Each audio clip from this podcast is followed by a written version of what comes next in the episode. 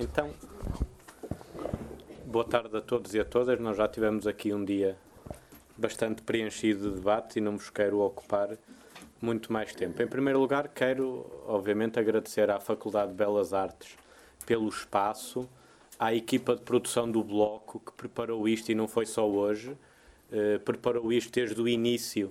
eh, da organização do encontro e, portanto, também obrigado ao Carlos Guedes e ao FANA que montaram este espaço e pensaram o espaço antes de estarmos aqui e, portanto, esse agradecimento que tem de ser feito. Um agradecimento à Distrital do Porto, que apoiou a iniciativa, que recebeu, que organizou connosco os painéis, os espaços, a logística. Eh, agradecer a todos os oradores e a todas as oradoras, agradecer às organizações que estiveram cá, à FENPROF, ao SNESUP, eh, à ABIC, a várias organizações de bolseiros, à FNAESP, que está aqui em representação do, do, do seu presidente, que agradecemos, eh, aos estudantes que apareceram cá, aos docentes, aos investigadores, que tornaram este debate aquilo que justamente ele teria de ser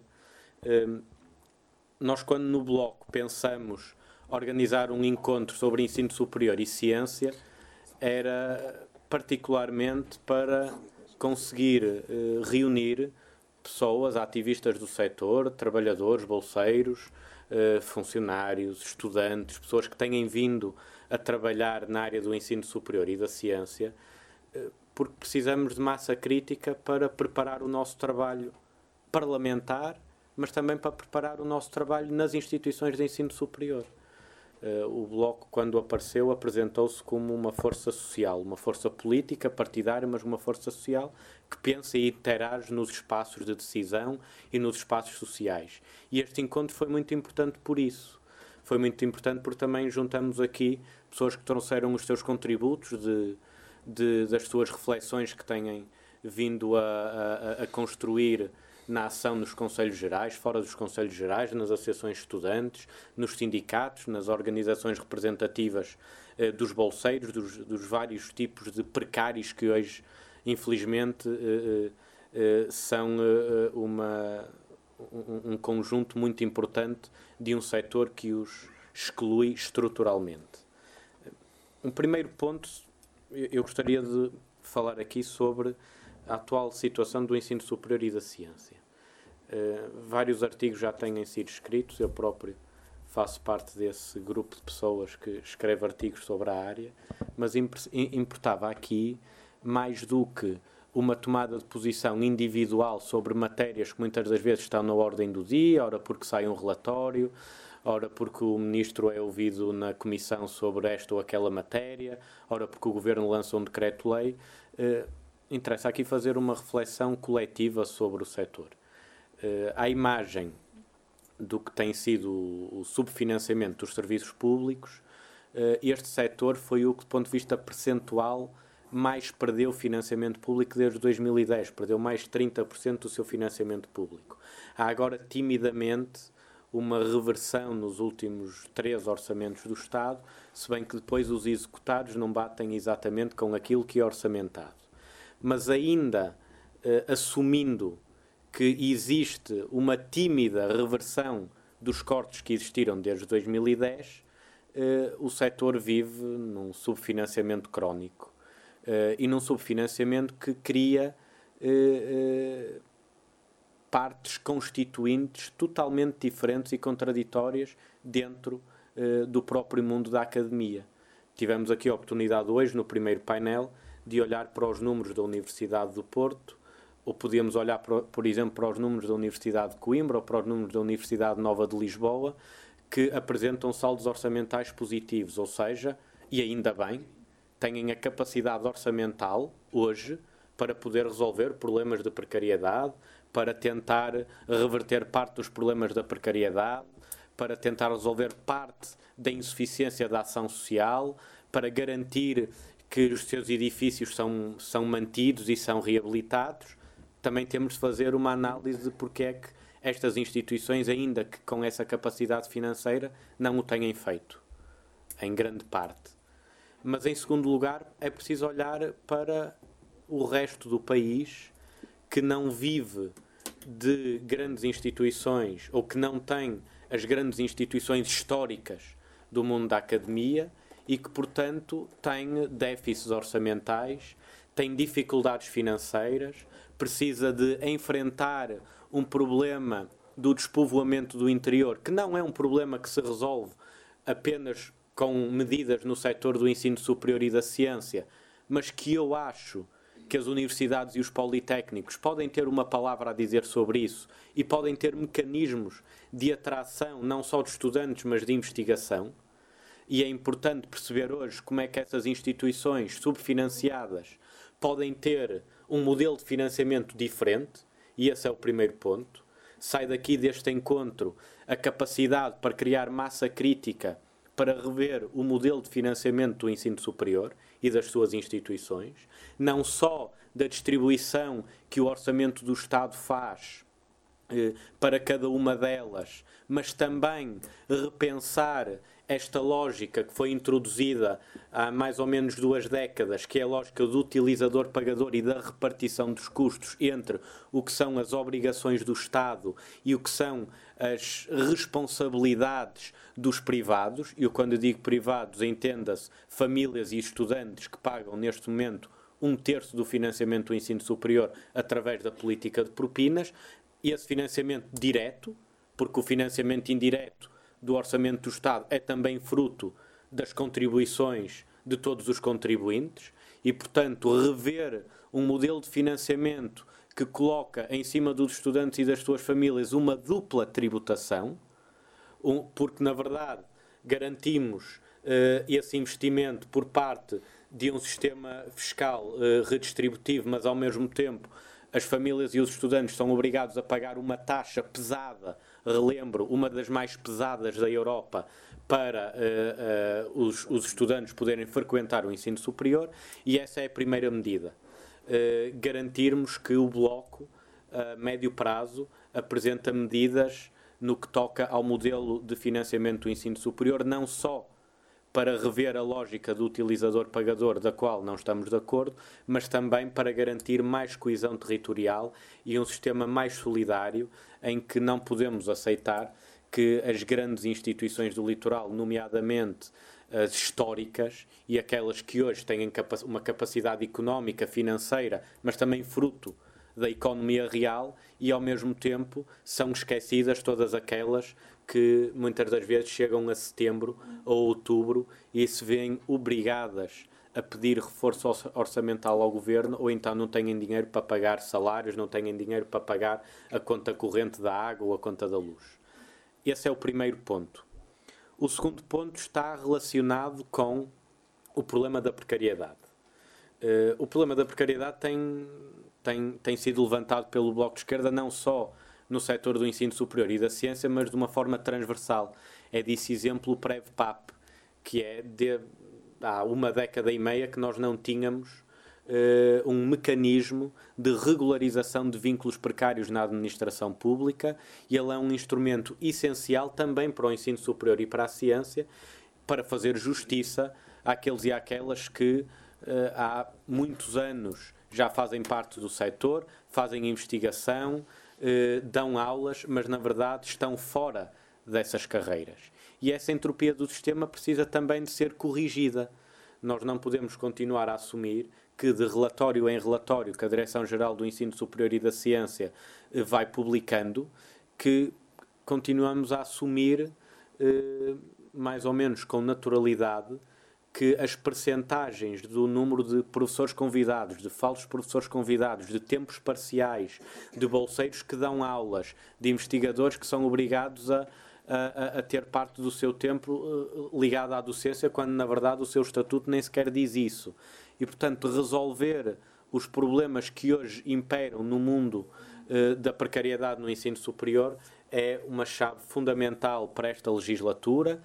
foi no passado e tem de continuar a ser. Os últimos dois anos eh, que tivemos desta experiência eh, mostraram-nos algumas coisas interessantes. Eh, a incapacidade do Partido Socialista responder, nomeadamente, eh, a uma lógica ou de uma maioria parlamentar que tinha projetos que, em parte, resolveriam eh, de uma forma rápida e célere o problema de grande parte destes precários, eh, bolseiros de vária ordem, eh, e este, este ninho por parte do Ministério da Ciência e do, e, e do Ensino Superior, que fica sempre entre uma maioria parlamentar que não representa e, ao mesmo tempo, um Conselho de Reitores que, quanto mais lhes dão, mais eles pedem e mais exigem ao Governo, eh, é também um ponto essencial para uma reflexão destes dois anos de governação. Interessa também aqui olhar eh, para a questão da democracia interna das instituições, do seu modelo de financiamento e, nomeadamente, o modelo fundacional. Eh, faz justamente agora, em 2017, 10 anos da publicação do RGES. O RGES nasceu de uma governação do Partido Socialista, na altura era Mariano Gago e Manel Leitor, que agora é ministro, era secretário de Estado, nasceu o que podemos dizer uma das chaves mestras para toda a lógica de funcionamento que nós temos hoje do, um, do ensino superior e também da ciência, nomeadamente da, do, do, modelo de gestão da, das instituições. É imperativo, e é o próprio Regies que o diz num dos seus artigos, que ao fim de X anos ele precisa ser revisto. Passou uma década e não houve vontade política de nenhum Ministério em rever uma lei essencial, basilar para o funcionamento das instituições. Essa lei tem vindo a criar entropias várias no sistema. Eh, eh, uma pretensa autonomia das instituições que serve para agravar os problemas da precariedade mas que depois não serve para resolver o problema das residências universitárias ou para garantir que os saldos orçamentais positivos são utilizados, nomeadamente no aprofundamento de políticas de ação social ou de uma maior dinamização das políticas científicas, dos projetos de investigação. E, portanto, fazer uma reflexão profunda sobre que modelo de autonomia para as instituições de ensino superior é que nós queremos hoje? Que modelo de gestão interna é que nós queremos hoje, se queremos ou não eh, restringir o poder de decisão no reitor e no conselho de curadores, ou se queremos voltar, ou pelo menos repensar, um modelo aberto, democrático, plural de decisão, onde os conselhos gerais ou órgãos representativos da comunidade eh, académica consigam tomar posições eh, eh, que representem o todo dessa comunidade, e esse é também um papel importante, e daqui sai também uma perspectiva de curto prazo, revermos também o trabalho que o Bloco tem vindo a fazer eh, no que toca às alterações ao RGES, para podermos, muito brevemente, dar entrada na Assembleia da República de, de uma iniciativa legislativa para rever o RGES, e essa revisão eh, aprofundada, artigo a artigo, uma reflexão sobre o modelo de autonomia, sobre o modelo de gestão, sobre a relação que existe hoje entre os pares, ou melhor, entre as hierarquias que se foram construindo dentro do ensino superior. A terceira questão está relacionada com um assunto que eu já aqui coloquei que, sobre a ação social. O modelo de financiamento vai ter de colocar à cabeça também a discussão sobre as propinas e o seu peso. Daí ter falado da, da, da, da, da lógica da repartição de custos. Mas tem também de pôr em cima da mesa e no centro do debate a capacidade de investimento do Estado nas políticas de ação social. São vários os documentos, os estudos, nomeadamente até uma de uma das investigadoras que infelizmente hoje não pôde estar aqui, mas que é a Luísa Cerdeira, que tem vindo a fazer uh, bastante investigação sobre a matéria, uh, e é comprovado.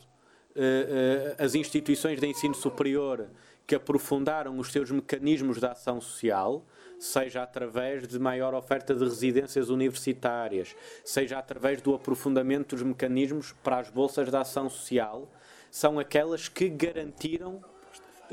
um menor abandono escolar. Ou seja, as bolsas continuam a ser um instrumento particularmente importante para o combate ao abandono escolar.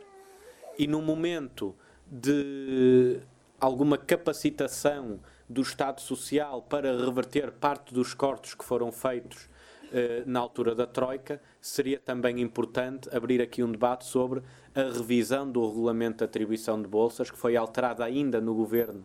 de José Sócrates em 2010 e que na altura expulsou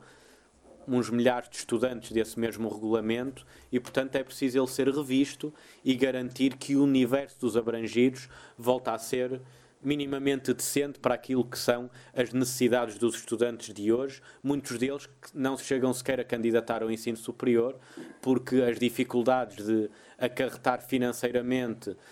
os estudos, uh, os transportes, a habitação, muitas das vezes, a alimentação, o material escolar, até à resposta da Bolsa, acaba por eh, expulsar muita gente do ensino superior e olhamos até para os números, o maior número do abandono escolar não está naqueles que se inscrevem e não pagam a primeira prestação das propinas, está justamente naqueles que acabam o ensino secundário e nem sequer se candidatam ao ensino superior porque as suas perspectivas não passam nem nunca passaram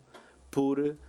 imaginar uma frequência no ensino superior e os mecanismos de ação social são eh, particularmente eh, incisivos neste combate ao abandono. Os mecanismos de ação social não passam apenas pela capacitação de uma melhor e maior resposta por parte das bolsas de ação social. Passa também por olhar para o que é hoje o problema da especulação imobiliária, que criou um problema absurdo no que toca ao valor da, da, da, do alojamento, na, principalmente nos grandes centros urbanos. Aqueles estudantes que há 2, 3, 4, 5, 6 anos atrás encontravam alternativas às residências universitárias perto das suas universidades, perto dos, dos grandes centros urbanos, deixaram de o conseguir fazer olhamos, por exemplo, para o caso do Porto ou para o caso de Lisboa, onde um T0 chega a 500 ou 600 euros e um quarto passa os 400, é imperativo que sejam aprofundados também os mecanismos para que as residências universitárias consigam eh, ter mais estudantes e por isso é importante alargar o número, a oferta do número de camas disponíveis, mas também encontrar soluções com as câmaras municipais, com as autarquias, mas também soluções que já podem existir no seio das próprias instituições. A Universidade do Porto, a par da Igreja Católica, é, na cidade do Porto, o maior proprietário. E, portanto, parte desses edifícios, que hoje não estão a ser utilizados pela, uh, pelas instituições, podem muito bem ser reabilitados em programas, até de fundos comunitários, que existem linhas de financiamento para isso, para que essas mesmas residências universitárias sejam alargadas, haja vontade política para o fazer e haja também legislação que comprometa as instituições de ensino superior a alargar essa mesma, alargar essa mesma oferta. Aliás, eu relembro neste orçamento do Estado apresentamos duas medidas sem impacto orçamental, mas que poderiam alterar a forma como as instituições, nomeadamente estas grandes instituições de ensino superior, têm lidado com os seus saldos orçamentais positivos e que era justamente colocar na lei da avaliação das instituições de ensino superior dois novos critérios. O primeiro critério, que essas mesmas instituições sejam avaliadas pela qualidade da contratação. Ou seja, olhar, por exemplo, para o, para o último relatório que a Direção-Geral de Ensino Superior e Ciência publicou ainda esta semana e compreender como é que a Universidade do Porto, que tem 100 milhões de saldo orçamental positivo, não regulariza os vínculos precários dos seus bolseiros, dos seus investigadores e dos seus docentes. E, portanto, uma instituição com capacidade financeira para o fazer e que não o faça, precisa de ser avaliada justamente nesses parâmetros mas precisa também de ser avaliada no que toca ao aprofundamento dos seus mecanismos de ação social. Não podemos continuar a admitir que a Universidade do Porto, por exemplo, com capacidade patrimonial, com capacidade financeira para alargar a oferta do número de camas, não o faça. E, portanto, é preciso também garantir que a lei do financiamento tem uma linha, tem um novo critério relativo aos mecanismos de ação social, sejam eles bolsas, sejam eles residências, sejam eles uh, uh, oferta de alimentação, nomeadamente as cantinas. São questões políticas, não são orçamentais, não são meramente orçamentais. E as escolhas que este Orçamento de Estado também fez uh, e que espelham maiorias paralelas àquela que é a maioria parlamentar que sustenta o governo, demonstram bem a posição do Partido Socialista quando chumba estas propostas, mas apresenta como alternativa eh, a entrada de administradores eh, eh, nos, nas, nas reitorias e na gestão das universidades e a possibilidade destas mesmas instituições de ensino superior poderem alienar património público sem nenhum tipo de parecer por parte da tutela, ou seja, por parte do Governo Central. Felizmente, e pelo trabalho do Bloco, conseguimos garantir que essas alterações que o Partido Socialista queria fazer ao RGES eh, fossem chumbadas. Mas isto avizinha um percurso difícil. As alterações que o Partido Socialista quer fazer ao RGES são antagónicas àquelas que o Bloco de Esquerda quer apresentar, justamente para essa revisão do RGES. E por isso é que é importante que nós aqui não só no âmbito legislativo, no âmbito parlamentar, mas também no âmbito do nosso trabalho diário nas instituições, nos conselhos gerais, na nossa capacidade de interação e de mobilização, consigamos fazer debates alargados sobre uma revisão que se quer à esquerda, que se quer por mais democracia e não por uma empresarialização do que é hoje uh, o funcionamento das instituições de ensino superior. Há aqui na precariedade um dado importante que vai merecer desde já a atenção do Bloco de Esquerda, também com uma iniciativa legislativa. Os investigadores da FCT não podem ficar à espera que a sua bolsa termine, que os seus programas, do ponto de vista da FCT, terminem, que o seu financiamento desapareça, que o PREV-PAP demore mais tempo do que aquele que devia demorar na resposta aos problemas concretos destes investigadores e, portanto, é aqui também proposta do Bloco pensarmos para o imediato o um mecanismo de integração destes precários do ensino superior e da ciência nas instituições com um mecanismo mais célere que não passa apenas por uma pressão positiva na alteração da lei da avaliação das instituições, como disse há pouco, mas garantir à imagem do que tivemos no Decreto-Lei 57, mas desta vez que seja efetivado e que as instituições consigam, não consigam encontrar formas de fugir, uh, do ponto de vista jurídico, a uma certa autonomia que, que as legitima a não abrirem concursos, mas garantir que estes mesmos investigadores tenham um caminho célere, rápido e uma resposta a muito curto prazo para não verem as suas bolsas uh, uh, finalizadas, porque parte deles estão no término da bolsa e que por isso existe aqui um mecanismo de integração uh, imediato destes mesmos investigadores. Vamos estudar isso ainda esta semana do ponto de vista jurídico para conseguir entregar proposta política na Assembleia da República e responder a uma necessidade urgente do setor. O ensino superior não, não se pode dar ao luxo de perder aqueles que foram os investigadores que já têm uma carreira, que têm vindo, nomeadamente, a coordenar projetos de investigação, mas que são sempre e eternamente os excluídos do sistema. Terminaria eh, com duas notas muito breves. A posição do Bloco em relação ao ensino superior, mas não só, mas a posição do Bloco que foi tomada desde o início da legislatura e que tem vindo a ser um trabalho feito uh, já há muito tempo, é garantir que, acima de tudo, está na primeira linha a defesa dos excluídos do sistema. E o ensino superior tem uma esmagadora maioria de excluídos do sistema. Excluídos dos órgãos de gestão, excluídos das carreiras, excluídos dos concursos, excluídos de um conjunto de mecanismos que garantem hoje que o ensino superior está nas mãos dos poucos que tiveram a possibilidade de chegar aos órgãos dirigentes e é preciso alargar não só a capacidade de contratação e de abertura de concursos, mas também compreender uma nova visão para as carreiras do ensino, de, de, de, do, do, ensino superior, nomeadamente na área da docência e também na área da investigação. E, portanto, esta visão de defender os escolhidos do sistema deu-nos não só a capacidade de diálogo com aqueles que há muito estavam esquecidos,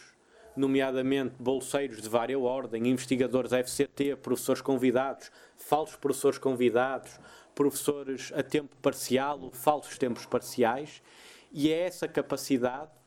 que põe em causa um sistema que vive uma entropia.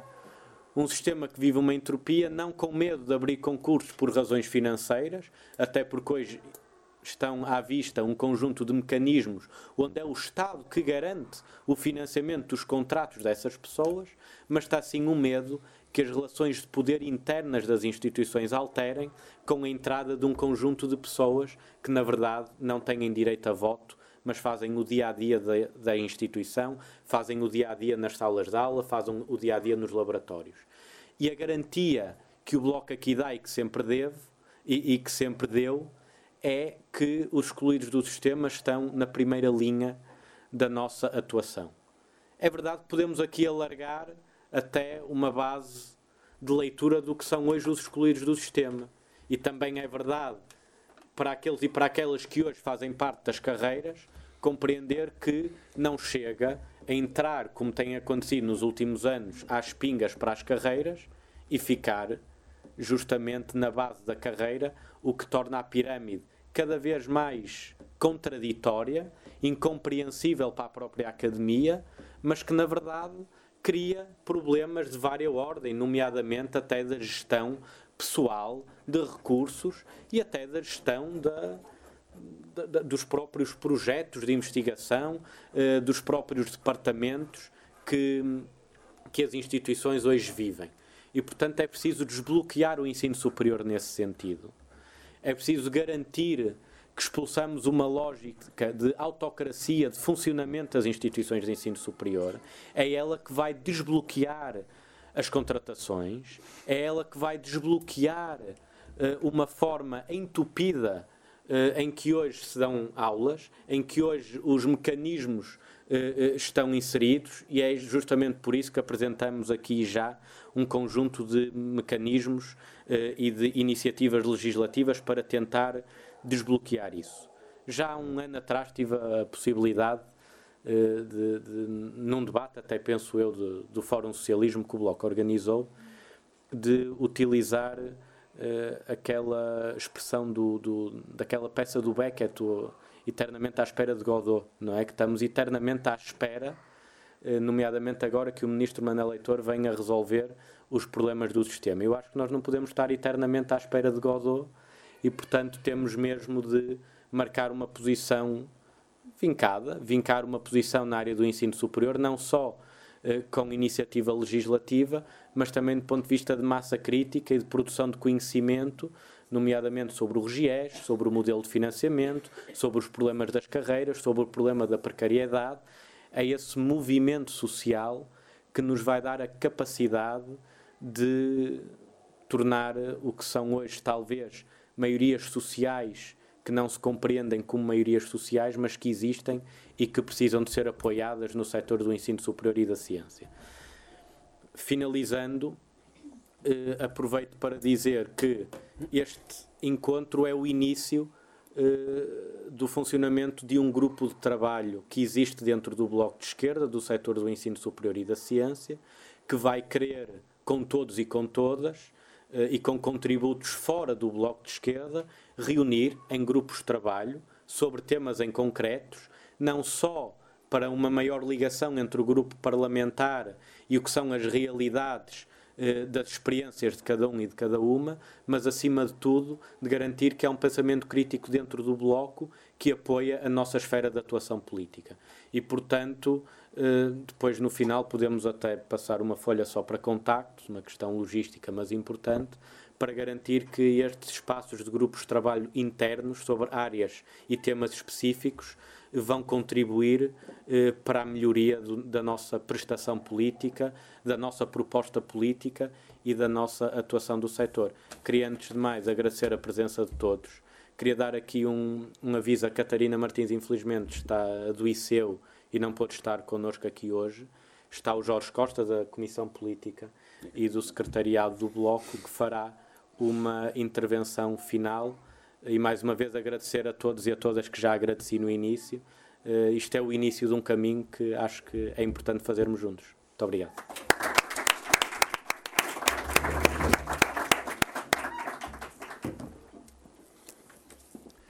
Então, cabe nas despedidas.